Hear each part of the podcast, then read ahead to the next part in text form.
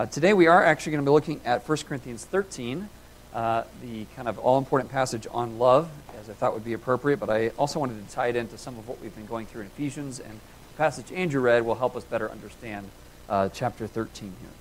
So I trust that you are already in 1 Corinthians. You can just maybe turn a page if you need to to 1 Corinthians 13, because uh, that's where we will be uh, this morning. Well, let's go ahead and pray, and then I look forward to opening this text together with you. God, thank you so much for the opportunity we have here to look at your word. I pray that you help us that as we look at this greatest thing in all the world, love itself, this um, characteristic that comes from you, that uh, for which you are the standard itself. I pray that you would encourage us towards you, encourage us in our own love and expression of love um, towards each other. Pray especially that you would encourage our moms this morning, as they are often the greatest uh, givers of love this morning, to both rest in your love and continue extending it to those around them. We ask all these things in the name of Christ. Amen. Well, dads, I don't know about you, but I can remember very distinctly the first time I really saw my wife step into loving like a mom loves. Maybe you've even heard that used derogatorily, like he had a face that only a mother could love, or something like that. But we all know what it is to see that with our own eyes, right? Um, Every birth story is different. Uh, our first one uh, was different for us in a variety of ways, both because it was different, because it was the first time we'd ever gone through it, and because it was different than what we expected. We had uh, had a normal doctor that we'd been going to, and that doctor wasn't there one time, and his uh, replacement was there just uh, because the doctor was on vacation. This was probably two months or so before Megan was to give birth, maybe a month and a half or so before Megan was to give birth. And so we went in, and this guy was supposed to just evaluate her, send her on her way, and then the next time she'd be back with her normal doctor. Well, this man's name was Dr. Sykes. I still remember. I have no memory of anything, but for some reason, his name is stuck in my mind because he was very troubled by some stuff he saw in Megan, and we thought he was overreacting and didn't know her. So uh, he told us to come back a few days later and just to be prepared that there could be some problems. And so we came back a few days later very skeptical of his credentials, and he immediately said, I think you need to go to the hospital. Well, that was not exactly the story that we wanted to start our family with. And so, begrudgingly, we kind of grabbed our stuff together and went to the hospital. But and it wasn't just a few days in the hospital to where Megan really had to, uh, by emergency, have a C section with Ella. And it was a, a, trying time for lots of different reasons, and lots of you have stories very similar or more difficult or just different than that as well. But I remember it was the night before she was to give birth, and uh, she was struggling with preeclampsia and struggling with lights and sounds and just about anything. But you could see her just fighting through. They'd given her some very strong medication that mentally really put her in a hard spot. Uh, but that next morning, one of the hardest things for her was because she had gone through so much. They separated her and Ella for just a couple of hours while they tried to get make sure Megan was healthy. So I had to go by myself to go see, to get Ella and bring her to Megan the very first time. And all that pain, all the things that we had gone through together, in that moment, you could just see that Megan took her and realized everything that had happened and the reasons for that. In a sense, in that moment, there was an expression of love that was deeper because of the trial, the struggle, the suffering that she'd gone through. And to this day, there's still a bond between Megan and Ella that won't be replaced. You know what it's like to see that in a mom, don't you? That kind of love is no accident. Uh, it comes from our Maker, it comes from God Himself. Of all the things that God chooses when He chooses to describe Himself, God says in 1 John that He is love. This is, uh, like I have as the title here, the greatest thing in all the world. The greatest of these is love, is what the Apostle Paul writes here. Now, what I, what, what I wanted to do is kind of do carry along two desires. Number one, I want to further what we've been doing in the book of Ephesians, and I also want to be a real encouragement to moms. And I think this passage will nicely blend those two, and uh, so I trust it'll be encouragement on both of those fronts.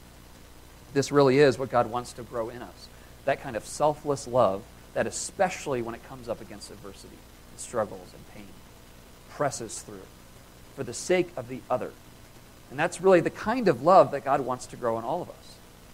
It's the kind of love that we see in those moments of uh, tender motherhood. This is the kind of love that is Christian love. It's the kind of love that's expressed to somebody when there can't be any reciprocal love given back. In that moment, what would Ella have done, our little one, to express love back to Megan. Well, there was nothing she could give her back in that moment. But that's exactly the kind of love God wants to, to grow in each of us today. He wants to grow in us a love that doesn't look for a hand back, but instead reaches towards, especially when the person can't return. This is the kind of love God wants to grow in us, especially through adversity, through trial, through struggle, through the sleepless nights. That's the kind of love that God wants to grow in us. Now, uh, I did mention that uh, this is in context of 1 Corinthians 12, which is why, why I had Andrew read this. So if you would, we just gather a little bit of context together because this will help us better understand how this fits in, especially to our Ephesians series and into the, the kind of the point that where Paul means that This wasn't written specifically just to mothers, and so it's important for us to listen to why Paul wrote it the way he did. Uh, in a very brief overview of chapter 12, Paul has taught us that God gives gifts. Those gifts are people, but they're also things that God gives to people who are Christians. And they're to be used for the advantage of others. Verse 7 is really important in understanding that.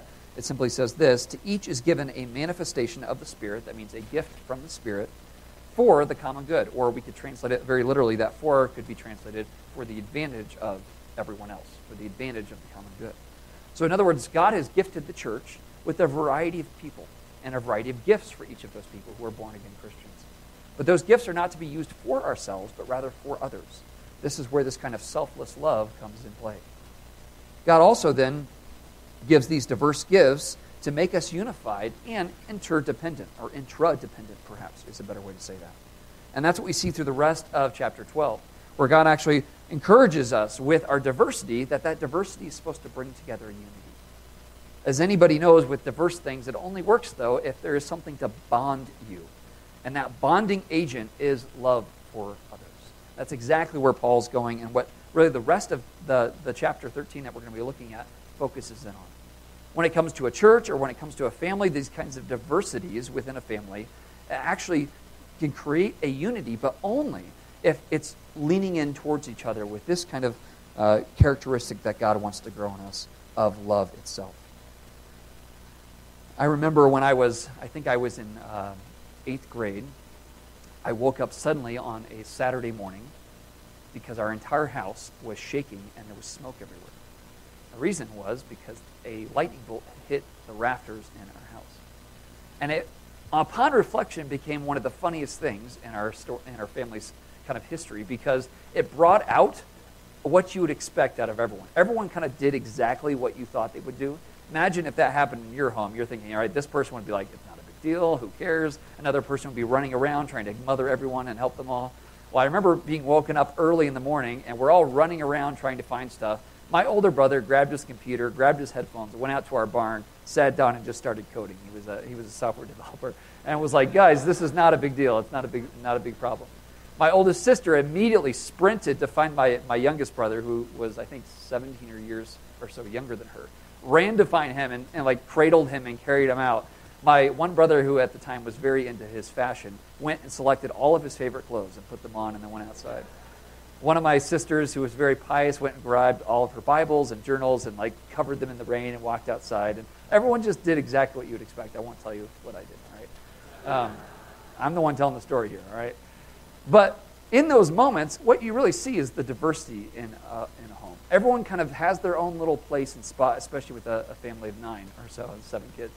So as we, as we see in any kind of home or structure or church, those kind of diversities can kind of pick at each other.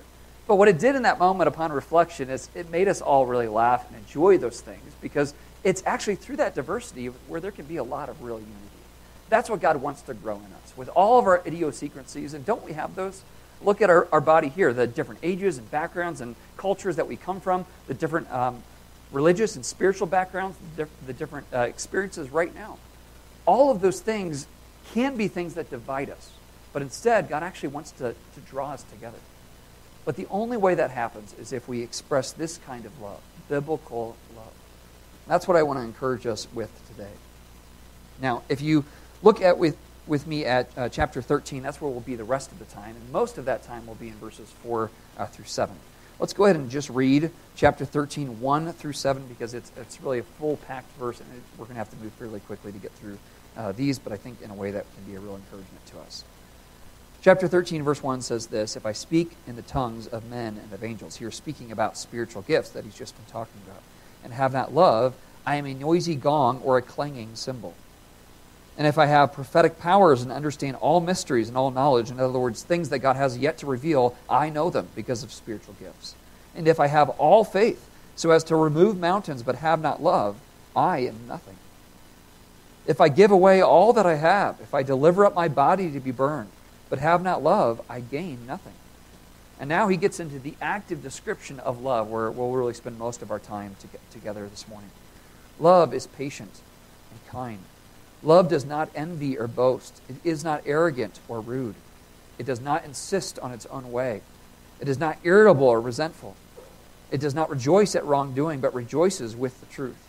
Love bears all things, believes all things, hopes all things, endures all things. And he goes on to speak about love never ending. And finally, in verse 13, he says, The greatest of these, faith, hope, and love, is love. The greatest thing in all the world is this kind of biblical love, this God like love. And that's what I want to encourage us with this morning to both step into God's love for us and to express this uh, to each other as well. Now, let's kind of get a brief survey of the land, and then as we take through, what I'd like to do is just, again, kind of hit both of these things, both the book of Ephesians with our love for each other, and also Mother's Day and really encouraging you in that love. So I'd like to do those both together, but it'll take us to really kind of get a bird's eye view first to be able to do that in a way that's effective and probably more importantly, biblical and biblically based. So let's just quickly look. Even though we see all these action verbs in verses 1 through 3, kind of the normal thing that we would ask is already brought up by the Apostle Paul. That is, that it's possible to be active and not really be loving. He's going to encourage us with some 15 verbs of action here in just a few moments. But before he gets there, he wants us to know it's, it's possible to have a lot of this kind of activity and yet in your own spirit to not at all be loving. And don't we know that in our own experience?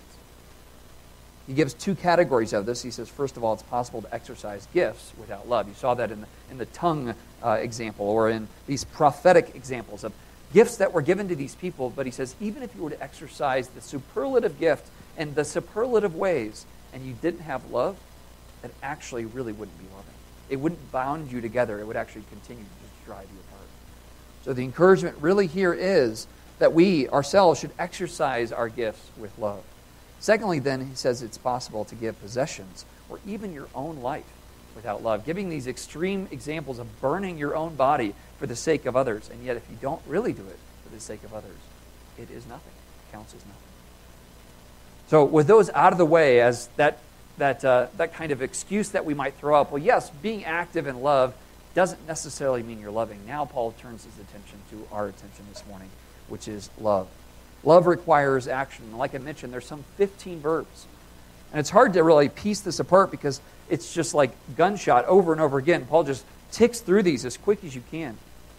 But in looking through these and listening to other men preach this text and other commentators, I think there's a way we can break this out that will be really helpful and instructive for us. We're going to break up these 15 verbs like this.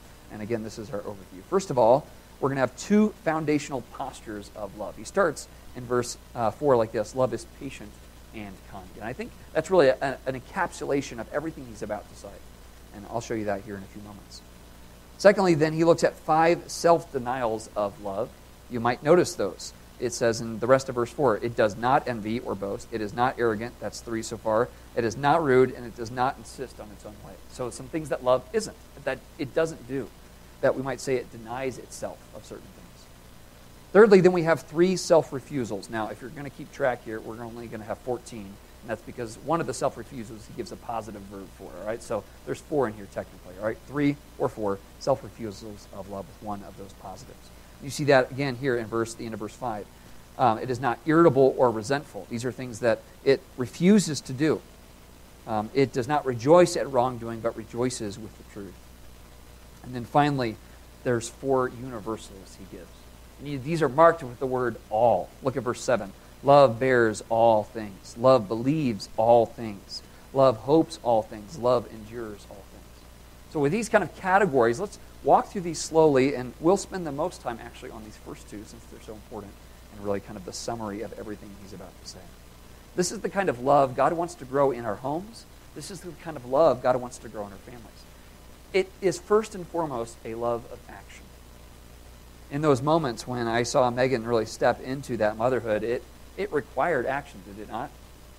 I'm sure Nicole feels that every single night, all night long. There's a lot of action required. This kind of love, this kind of action is what God wants to grow in us. And there's kind of two sides to his basic summary, and the first is this that love is, and our word we have here is patient or long suffering.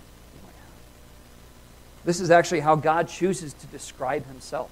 You might remember Moses actually says, God, I want to see your glory. And one of the first things God says about himself is that he's long suffering.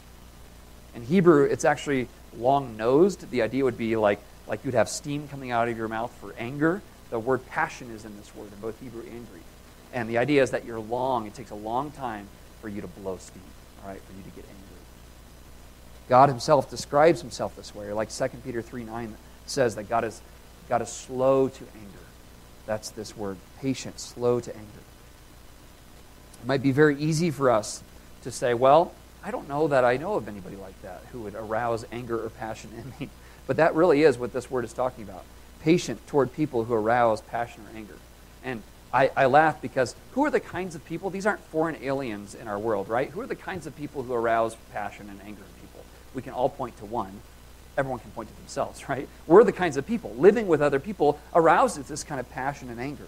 This word, patient or long suffering, is used always in context of other people, of relational things. So, who are the people who arouse this kind of passion or anger in you? God says that His love looks at those people and it's very slow to be angry.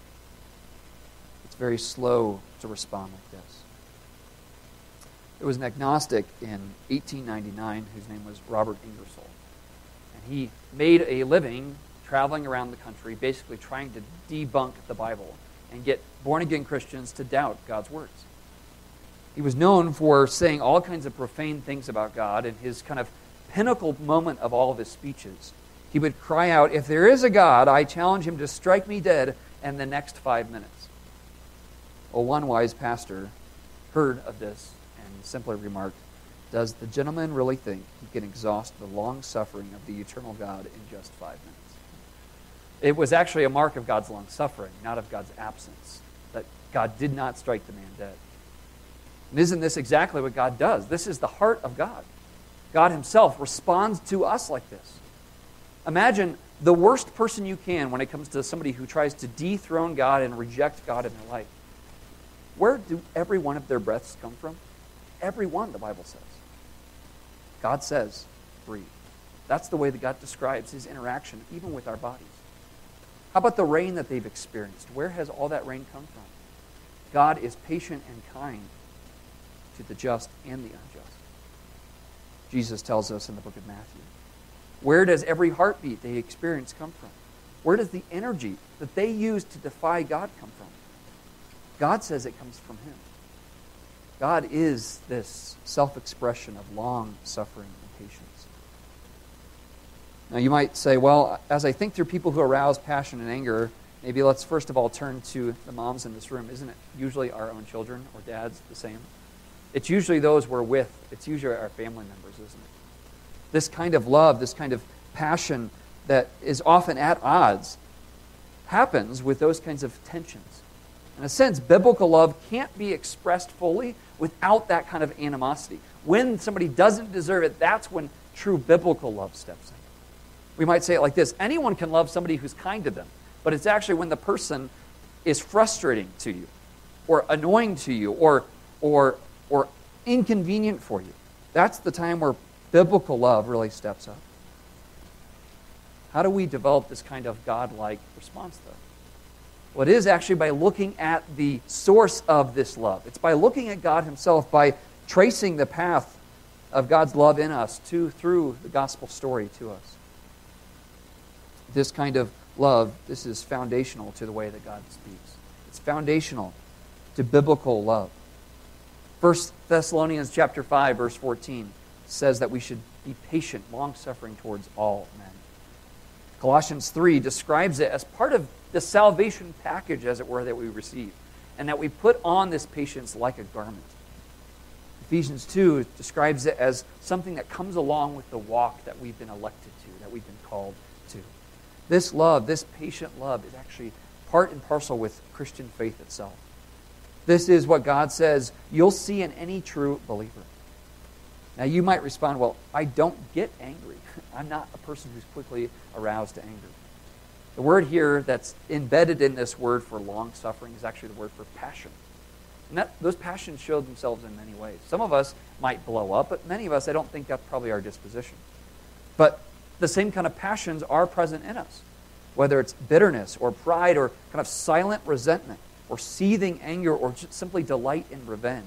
This is the kind of passion that, that Paul is talking about here, that we are to be slow to. As you look around in your own homes right now, I'm sure all of us would say, you know what? That really is my temptation to get angry, to blow up, to be seething, to be quietly hostile. One of the things that we were laughing at recently is, although it won't be funny soon, is our youngest, Jude, has recently taken to giving us all the silent treatment when he gets angry. All right, he just refuses to look at us. And you'll ask him a question, and we discipline him for it, but behind his back, chuckle just slightly because he's very open in his, uh, in his silent treatment. This is the kind of passion that might display itself in you where violent outbursts of anger may not be there. This is the kind of thing that biblical love cuts against. This is core and foundational to the kind of love that the Bible describes. Again, how do you how do you grow this kind of love, especially when we look at a home environment or a church environment? As you look around to the people, the little people in your homes that cause these kinds of responses in you. The problem, the, uh, the solution isn't to look within yourself to try to drum up love for them, but rather to look up at the source itself. That actually expose yourself to God's love. And in a sense, take in those rays and let it change you and impact you. This kind of love requires something. It actually brings along with it things like humility. I'm not more important than this little one. These are the kinds of things God wants to grow in us, and they're embedded in this idea that love itself is long suffering, slow to anger, it's patient. The second foundational posture that love, biblical love, takes, whether in the home or in the church, is that love is kind. In other words, there's a sense in which bearing long with people may end up kind of creating in you a kind of stoic uh, inaction that refuses to be angry at people but does not step towards them in any kind of positive fashion. And so, on the other side, Paul says, foundational to this biblical love is not just I refuse to blow up or get angry or seethe in my heart against somebody, but I actually positively step towards them in kindness. He says, love itself is kind. Now, this is translated in lots of different ways in our English Bibles. A lot of times it's translated like this it's easy. Jesus says, my, my yoke is easy. That's this word. It's easy or it's good or it's gracious. That that's how you are towards people. You're easy. You're kind. You're gracious. This is the idea that love itself is kind. Not just that I did not determined to do anything mean to somebody, but that I actually positively step towards them with this kind of soft tenderness. Like I mentioned a moment ago, God expresses himself this way. That God, we're told, using this word, is kind to the unthankful and the evil, Luke chapter 6 tells us. Romans 2, chapter 4, tells us that God actually does this for a reason.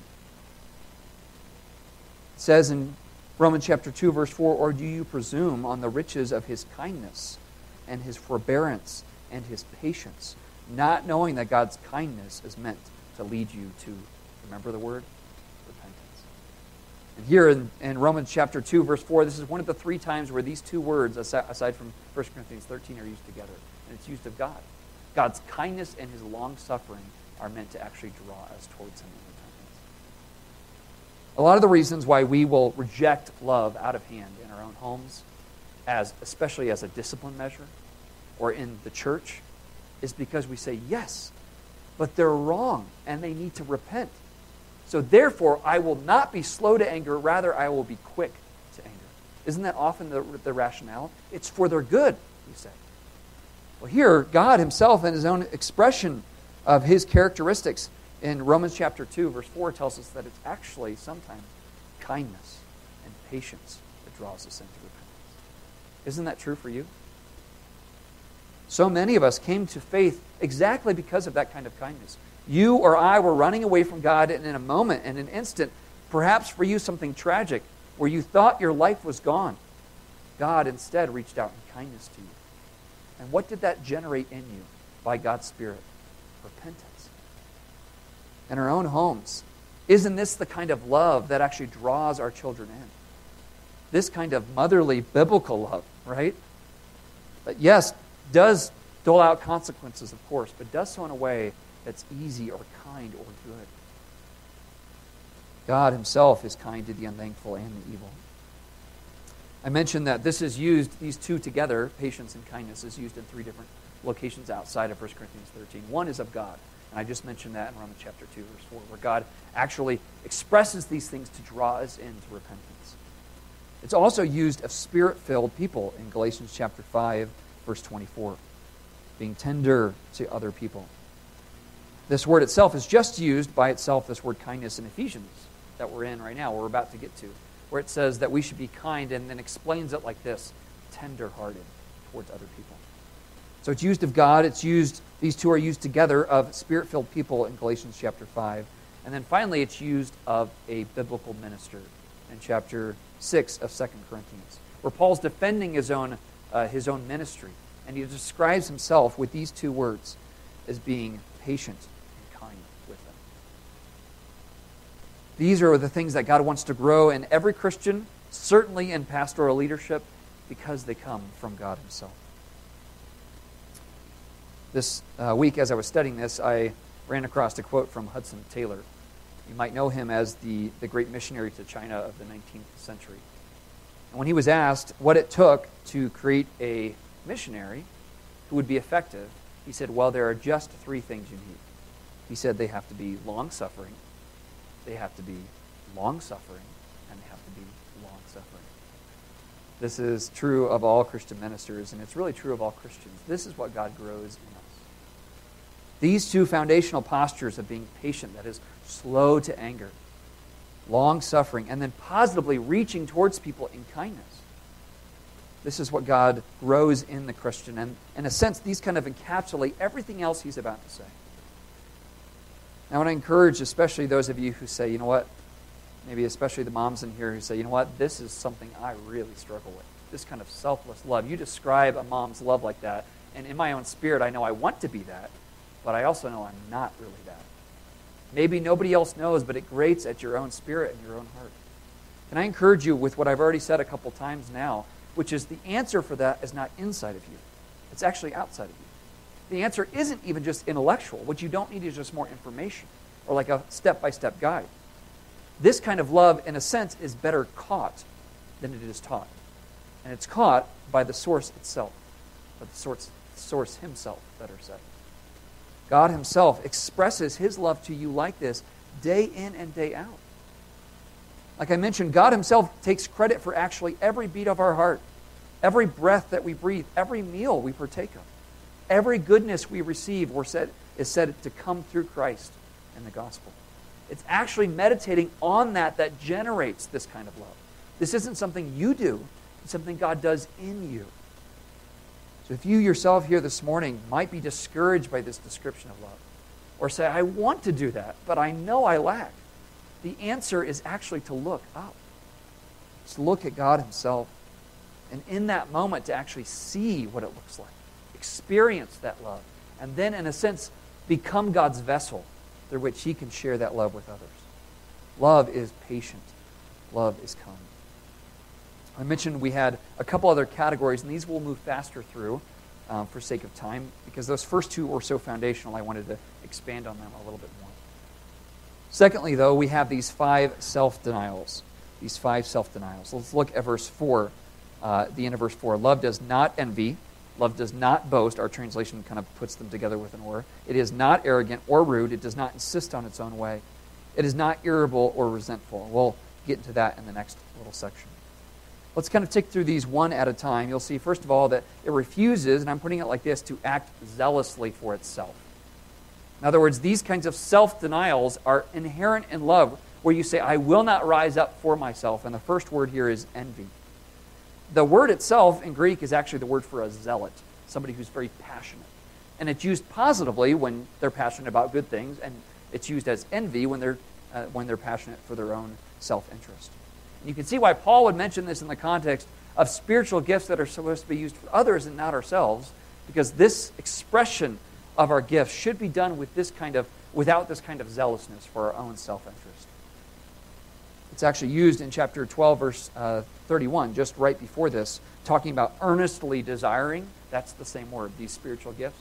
Earnestly desiring this better way. This word zeal or, or passion or envy says to refuse to act zealously for yourself.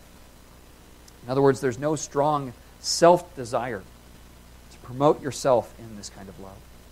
Secondly, it refuses to, and I'm putting it this way, to self market, to be your own self marketing agent. He says it like this in verse, uh, verse 4 Love does not envy or boast. And that word itself has the idea of ostentatiousness. In other words, love does not parade around your own accomplishments, even if they're true. It's so easy in our own conversations with others to, to do exactly that, isn't it? To promote ourselves, to market for ourselves, to be your own marketing manager. This kind of ostentatious or self congratulatory spirit is not present in biblical love. Now, the reason that this is often the case, why we often rise to this, is maybe because we feel that we need other people's approval. Maybe you grew up in a home with very little of that kind of kindness shown to you.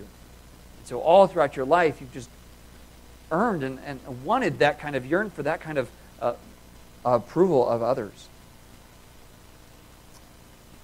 God says that in biblical love, that's not the case. We're not promoting ourselves, but instead we're doing all these things for the benefit of other people. How do we typically do this today? I think probably the most obvious way, since most of us aren't going to go around usually openly bragging on ourselves, it's more the kind of hashtag humble brag that you see around, isn't it? And sometimes that can be very internal, but sometimes it can be very public. Which one of us has not seen on social media those exact kinds of posts of like, here's the horrible day I had and how I survived over all of it, all right? And we all kind of roll our eyes collectively, right? But this is present in all of us, isn't it? This desire for people to notice what we've gone through. Here, Paul says that biblical love does not have this kind of self marketing nature to it. Thirdly, that biblical love refuses to self inflate. If the first one we just mentioned, this boasting, is public for other people to see, this word self inflate, and the way our translator does it here is it's not arrogant, is actually more of an internally focused word. In other words, you might even have just a moment ago said, I would never post about stuff like that. And I always roll my eyes at those people. But when I see them, I think, I'm so much better than that. I would not do that. That's actually the spirit he's talking about here. It's actually the internal evaluations of ourself against other people. To say, I wouldn't do it like that.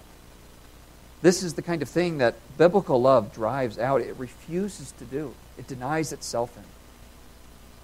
Fourthly, refuses to act inappropriately. I will not act inappropriately. The word here in our translation does it is rude. It's just the word for disgraceful. And it usually takes one of two forms in the New Testament. Either talking about being rude or like discourteous, just kind of mean spirited, and maybe you've met people like that and said, This is just who I am. It's how I am. I'm just blunt with people. This is not part of biblical love. Or sometimes it takes this kind of form in the New Testament of being like eccentric or sticking out. And we all know people too who delight in that kind of thing. They like to kind of be different than everyone else, sometimes just, it seems, for the sake of it. That's not present in biblical love. Biblical love does not act in that way to draw attention to itself, to stick out. There's no need to stick out and be different. Our uniquenesses are meant to serve the common good, not extract us from the common good and make us stand out. Fifthly, here, love says, I will not always have it my way. All right? I will not have it your way. It says it like this in verse 5 it does not insist on its own way. It refuses to have this. It's easy for us to be obsessed with our own rights. And on a day like Mother's Day, wouldn't it be so natural for the moms to say, like, today is my day? But I know the moms in here. That isn't, our, that isn't your spirit, is it? Even on a day like today, it's actually for your kids as you look around. and Say, today, what a special day to share with my family. This is the kind of love God wants to grow in all of us. It's easy to be obsessed with what fits you or comforts you, what fits your schedule or what fits your priorities. Think for a moment, just take assessment of your own thoughts as you work through a day. Isn't it so easy for ourselves to be obsessed with things like this? Well, what did they think? Or how did I do? Or, or why did they not come through for me? Or why isn't anybody saying anything for the work I put in? These are the kinds of things that biblical love doesn't do. It doesn't look in on itself and say, I have to have it my way. Or we might say like this, I have to have my rights. Whether that's people giving us congratulations or boasting in us.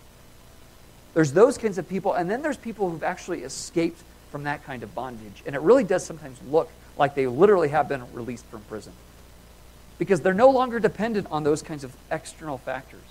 They don't have to have things their way. It's okay. They're not really the center. This is what biblical love grows in us. Isn't this what Christ himself demonstrated for us? Romans 15, verse 3 says, Christ did not please himself. Paul commends his own ministry like this. 1 Corinthians 10, verse 33, he says, Just as I try to please everyone in everything I do, not seeking my own advantage, but that of the many, that they may be saved. This is what God wants to grow in us. These kinds of self denials are very active, are they not, in love? It is a, an active choice, a daily choice to say, No, I will not act zealously for myself. I'm not going to self market myself. I will not inflate myself publicly or internally. I'm not going to act inappropriately or rudely or stand out from the crowd for the sake of drawing attention to myself. And I don't have to have it my way, and it's okay. These five self denials then are, are followed up with just a few more. These three slash four self refusals. Look with me, if you would, at verse, uh, the end of verse 5. It refuses to be provoked to anger. It says this uh, it is not irritable, and that's the word provoked or driven to an outrage. Now, there are certainly things that we should respond to with this kind of anger.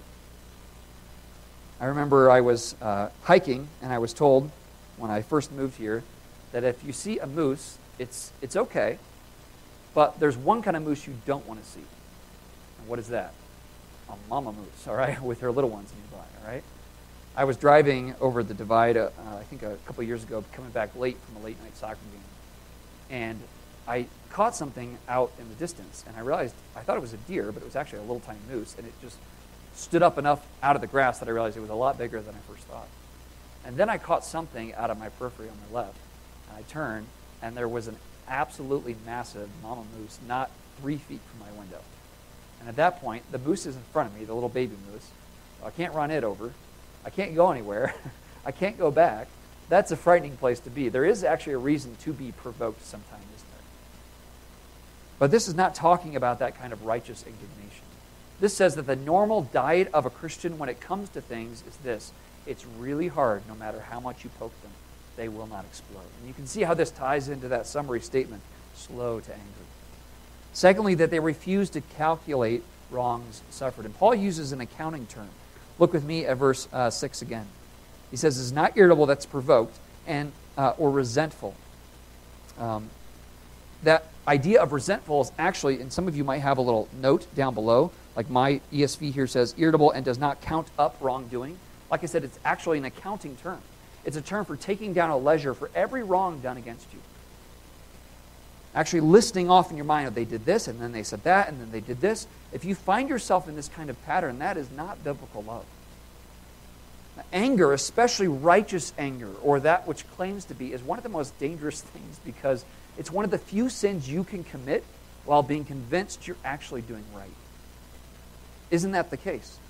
Usually, anyone who claims to have righteous indignation and doesn't, in that moment believes they're doing righteousness when they're actually not.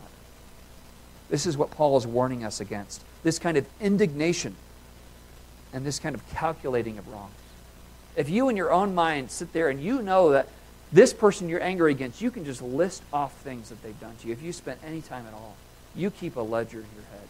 You've been accounting for it. Paul says that's not present in this kind of biblical love. Thirdly, he says refuses to rejoice or joy in consequences. And the idea here would be, if you look at verse uh, 6, it does not rejoice at wrongdoing. Of course, he's not saying just that we don't rejoice when sin happens. What he means is when you have a, a, an enemy where something in their life is shown to be true and you're like, I knew it. He says, you don't rejoice in that.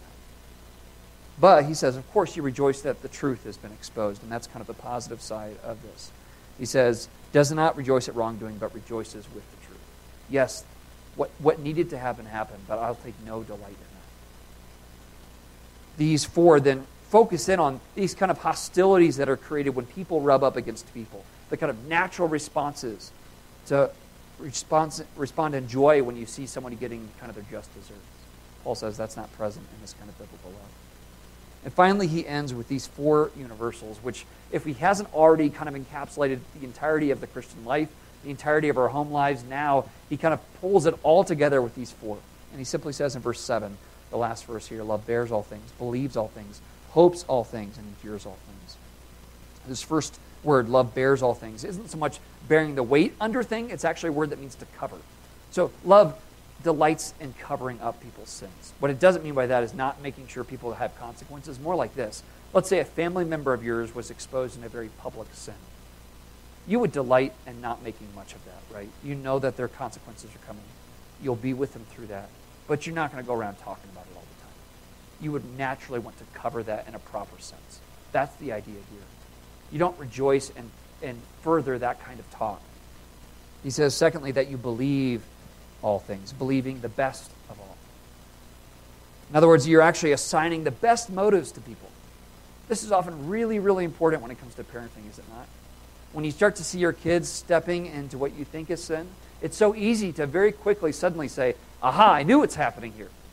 But instead to say, you know what, I'm going to believe the best about them and then let them show me wrong. This is what Paul says is present in biblical love. Thirdly, that we're eagerly expecting good in other people.